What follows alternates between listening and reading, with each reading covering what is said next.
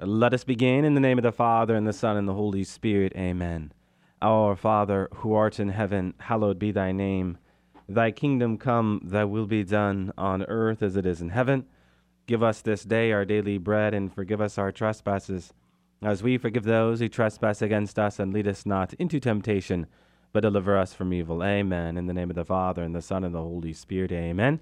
Well, welcome to another edition of Seeds of Truth. This is your host, Joe Hollcraft, coming to you from KKXX Studios, Chico Life Radio, 104.5 FM and AM 930. It is great to be with you another Monday evening where we will continue our reflections into Paul's second letter to the Corinthians. We are in chapter 8, and we will pick up with where we left off last week in chapter 8 in a bit. But what I wanted to open up with is a reflection into something that I have talked about in the past, but I wanted to add something to it. You've heard me talk about how the church is really calling us to consider more acutely that word mystery, or maybe even more specifically, how we are all called to be mystics. Huh? What does it mean to be a mystic?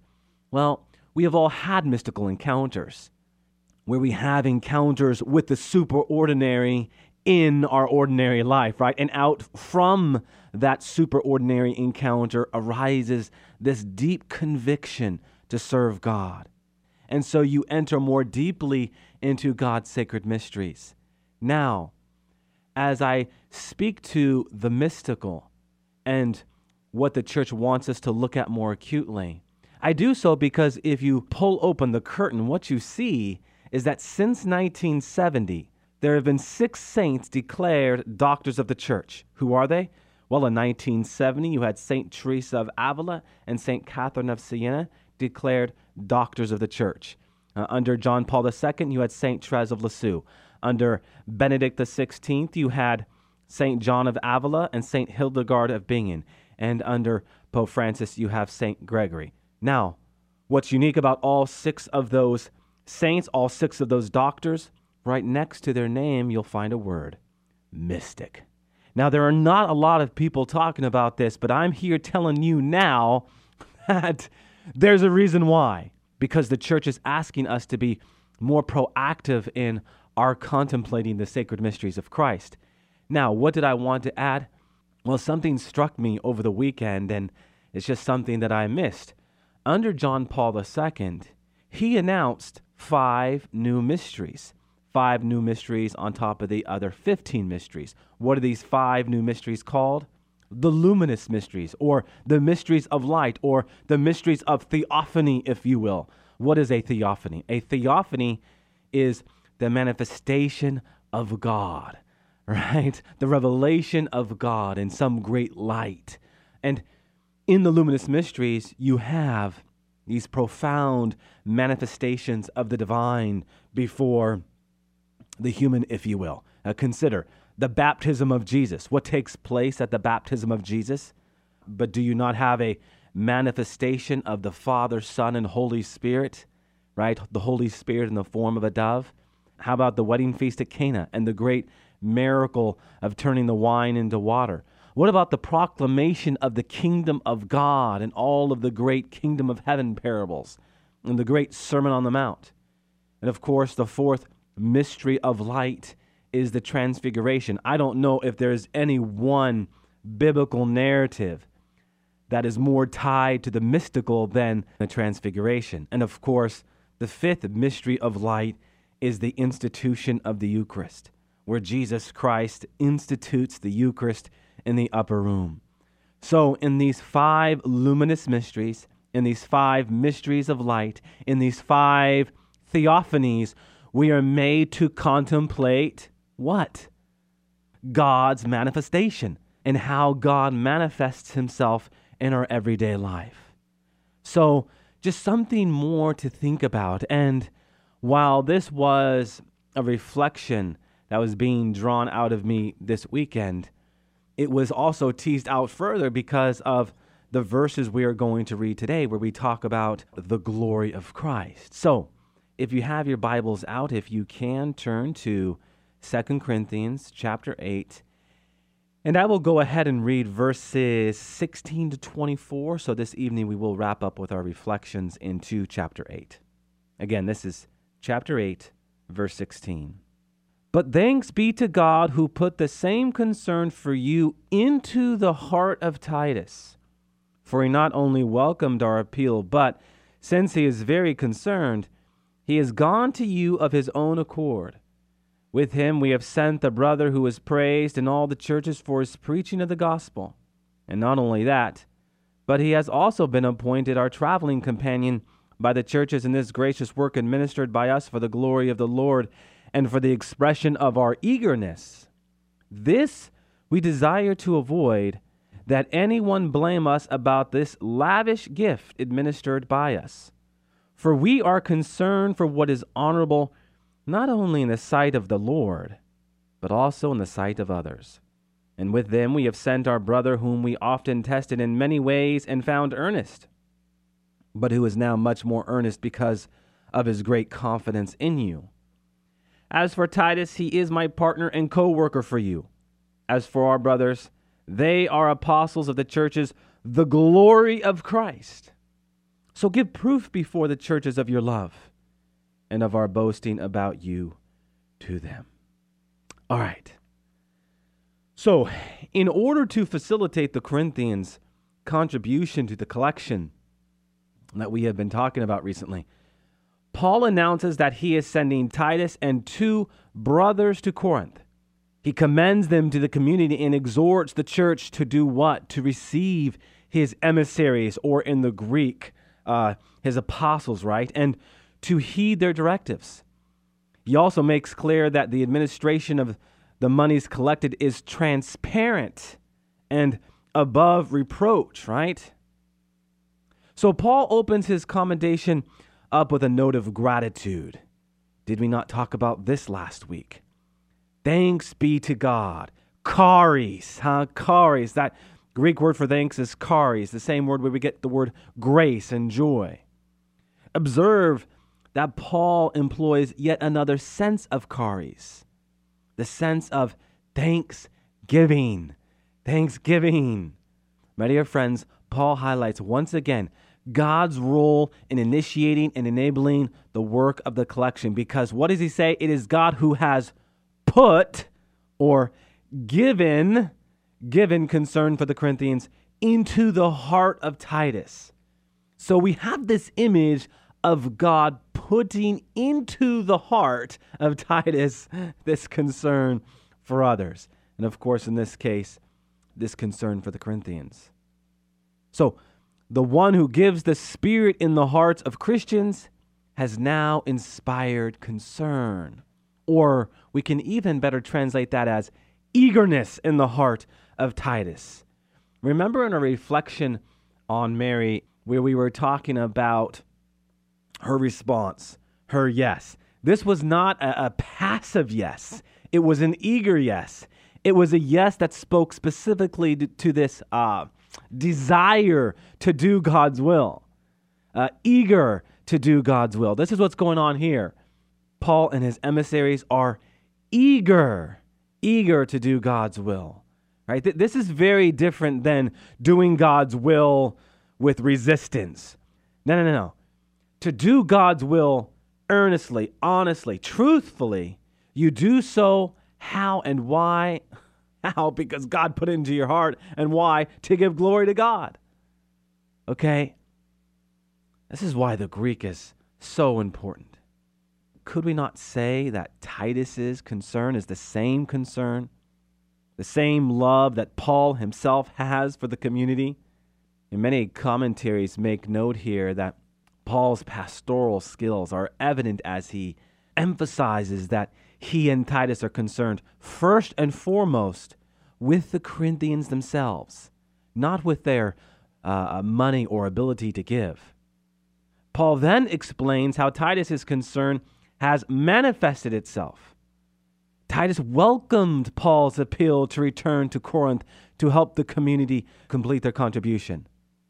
Titus needed little prompting. His love for the Corinthians is so strong that he is very concerned, as the verses speak to it. that He is coming to them of His own accord. Here it is worth considering what Paul is making explicit if it is not otherwise implicit in 2 Corinthians chapter 8. In 2 Corinthians chapter 8 verses 1 to 3, he suggests that God's grace has borne fruit in the generosity freely offered by the Macedonians. In verses 16 to 17, what we just read, he intimates that God's gift of concern in Titus's heart has moved the latter to freely return to Corinth. What Paul implies in these passages, my friends, is the catalyzing role that grace plays in the empowerment of human freedom. We should never miss this. Because indeed, it is when we submit ourselves to the Spirit's promptings to obey God's will that we are most free. That is why St. Paul claimed in chapter 3, verse 17, that where the Spirit of the Lord is, there is what? Freedom. If we wish to be free, my friends, free as God calls us to be free, then we must come to understand what it is that God is asking from us. Remember, obedience is an extraordinary counsel. In many ways, one that opens us up to the essence of freedom. Why? Because what does the word obedience mean? Ob audire, to listen. How can we possibly know what God wants from us if we are not first listening? If we are going to God with the mindset that because we are going to God, He is going to shower us with all of these gifts, we have it all wrong. We go to God not with our gift, but open to first receive receive His gift for us. You see?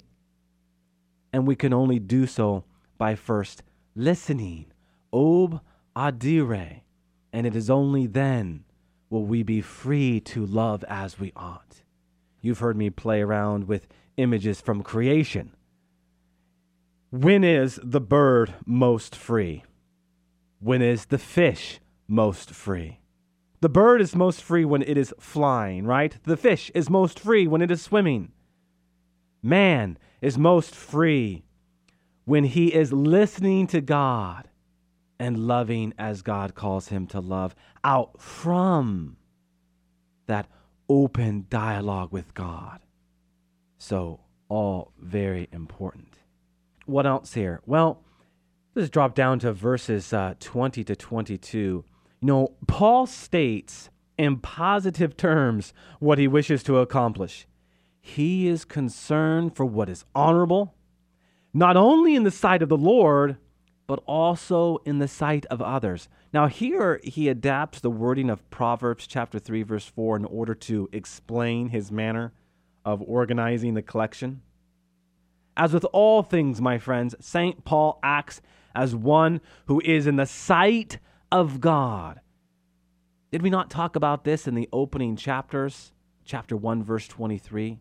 He is always operating, not as if he's in the sight of God, because, well, he was in the sight of God, right? He was constantly practicing the presence of God constantly calling to mind how God was working in each and every encounter and act that he was a part of. Now, in addition to this, because of the potential for suspicion regarding the collection, Paul conducts himself with complete transparency before others. And in doing so, he teaches that both one's actions and the way they appear to others are morally significant what's going on here, my friends, is that we have to be accountable for our actions. We have to understand that everything we do, everything we do, is observed by someone, right? And whether they should be judging what we do or not, the reality is if we are doing something wrong, we can cause scandal. And St. Paul wants to make it clear there is no scandal going on here. I am not motivated by my lavish desires for material things, or I am not motivated by my avarice or greed, or greed. No, I am motivated as an apostle for the building up of the church. Every time we put money into a basket, we hope and pray that the money we are putting into the basket isn't feeding some pastor's lavish desire for material want, but rather a pastor's desire to build up the kingdom of God. All right. Notice too that Paul commends these brothers as what? The glory of Christ. What does he intend by this description? Well, recall what we talked about in the opening chapter, especially in verses 20 to 22, that the Spirit empowers Christians to become the Amen, which was Paul's shorthand way of describing how Christians walk in the way of Jesus's yes in obedience to the will of God. Such faithfulness as we saw then, we see now is for glory, the glory of Christ. Similarly, Paul alludes in chapter 3, verse 18, to the power of the Holy Spirit to transform us into what? The likeness of the glory of Christ. In calling the brothers the glory of Christ, Paul signifies that they conduct themselves in fidelity to God's will after the manner of Jesus himself, thereby reflecting the glory of his self giving way of life. You know, I opened up this evening with a reflection into the mystical, with a reflection into the importance of understanding that God desires to manifest himself to us in each and every moment. And that when we internalize the glory of God in our own hearts, we become what? The glory of Christ. When we have the divine indwelling of the Holy Spirit, we become the praise of God. What does St. Irenaeus of Lyon say? The glory of God is man fully alive. Or maybe I know that Latin is better translated as the glory of God is to be fully human. The glory of God is man fully alive because man is fully alive when he has the glory of Christ within him, when the glory of Christ has invaded his soul through and through. Okay, before we jump into chapter 9 and our reflection into the importance of generosity, we have certainly spoken to it to some extent. I did want to speak to its counter vice here a little bit, and I wanted to do so with my favorite scholar, Peter Kreeft. He says this of avarice its old name was covetousness, its new name is greed. Right, so there you can begin to see how, how and uh, why avarice is the counter vice to the virtue of giving, to the virtue that we have been talking about as it relates to chapter 8 and we'll talk about with chapter 9. What's interesting here and what, and what Peter Kreeft notes is that Christian tradition ranks it even ahead of lust and second only to pride in the list of all time spiritual villains. What does St. Paul call avarice? Does he not call avarice the root of all evil? The root of all evil. Those are strong words, my friends. St. Thomas Aquinas defines avarice as the immoderate desire for temporal possessions, which can be estimated in money. Money is ubiquitously tempting because of a kind of umbrella principle, right? We have this mindset that money has a way of protecting us, acting like a security blanket against change or against things we can't control. Peter Kreeft says avarice apes itself like a divine self sufficiency. I love that. Now, what we have to appreciate here is that avarice or greed is not desire as such, or even desire for temporal possessions as such, but the immoderate desire for them. For it is natural to man to desire external things as means, but it becomes greed, my friends, when those means become ends or gods, strange gods, as sacred scripture would put it. And as Peter Kreeft puts it, when a creature is made into a god, it becomes a devil. A devil. God seems to have considered greed especially important as early as Moses' time. For the only two of the Ten Commandments that deal explicitly with inner attitudes of spirit rather than outer actions are the ninth and tenth, which forbid what? avarice. You've heard me say before that our Lord spoke about greed more than any other sin. Just count the times he talked about money, riches, possessions, mammon.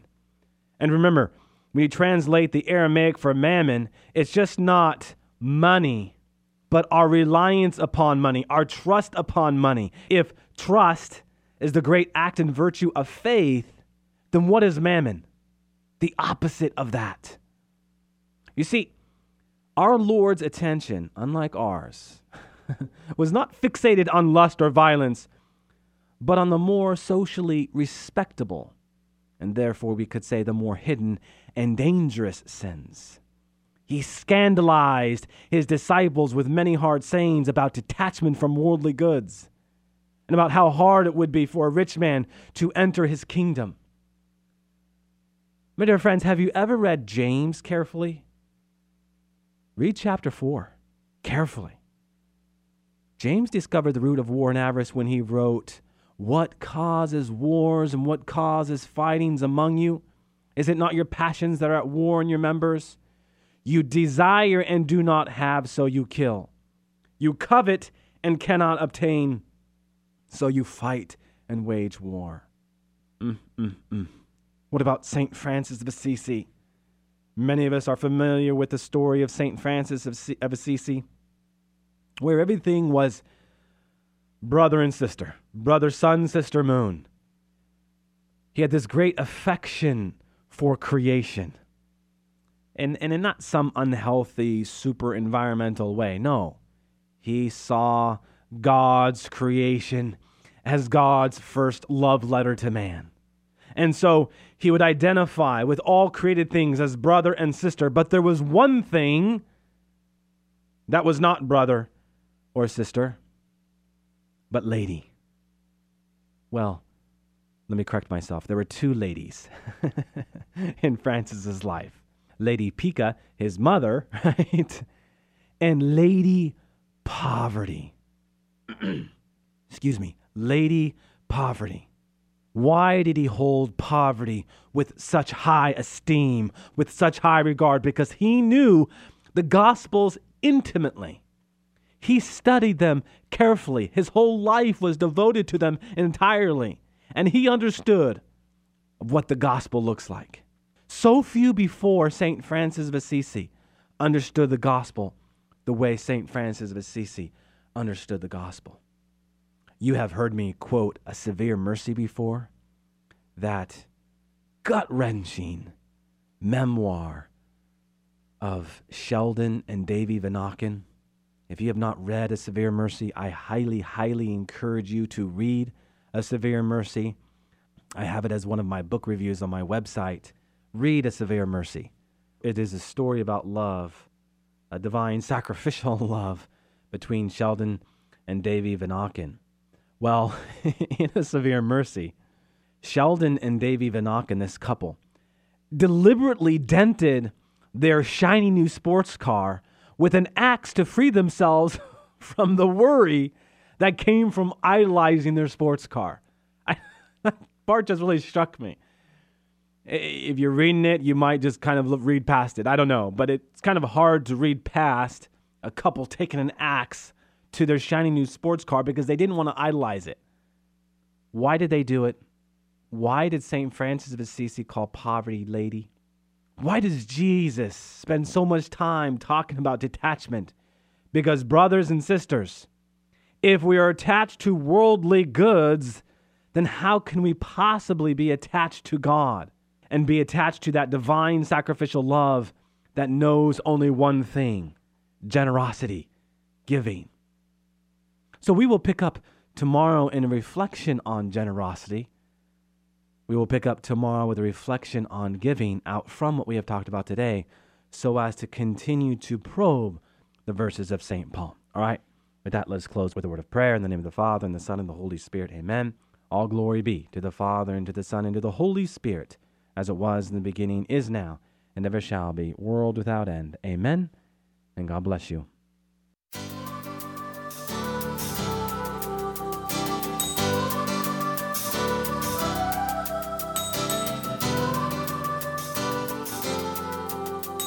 Thanks for listening to Seeds of Truth, heard every evening Monday through Friday at 5:30 here on KKXX. If you'd like to hear this program or find out how you can help support Seeds of Truth, the website is joehollcraft.org.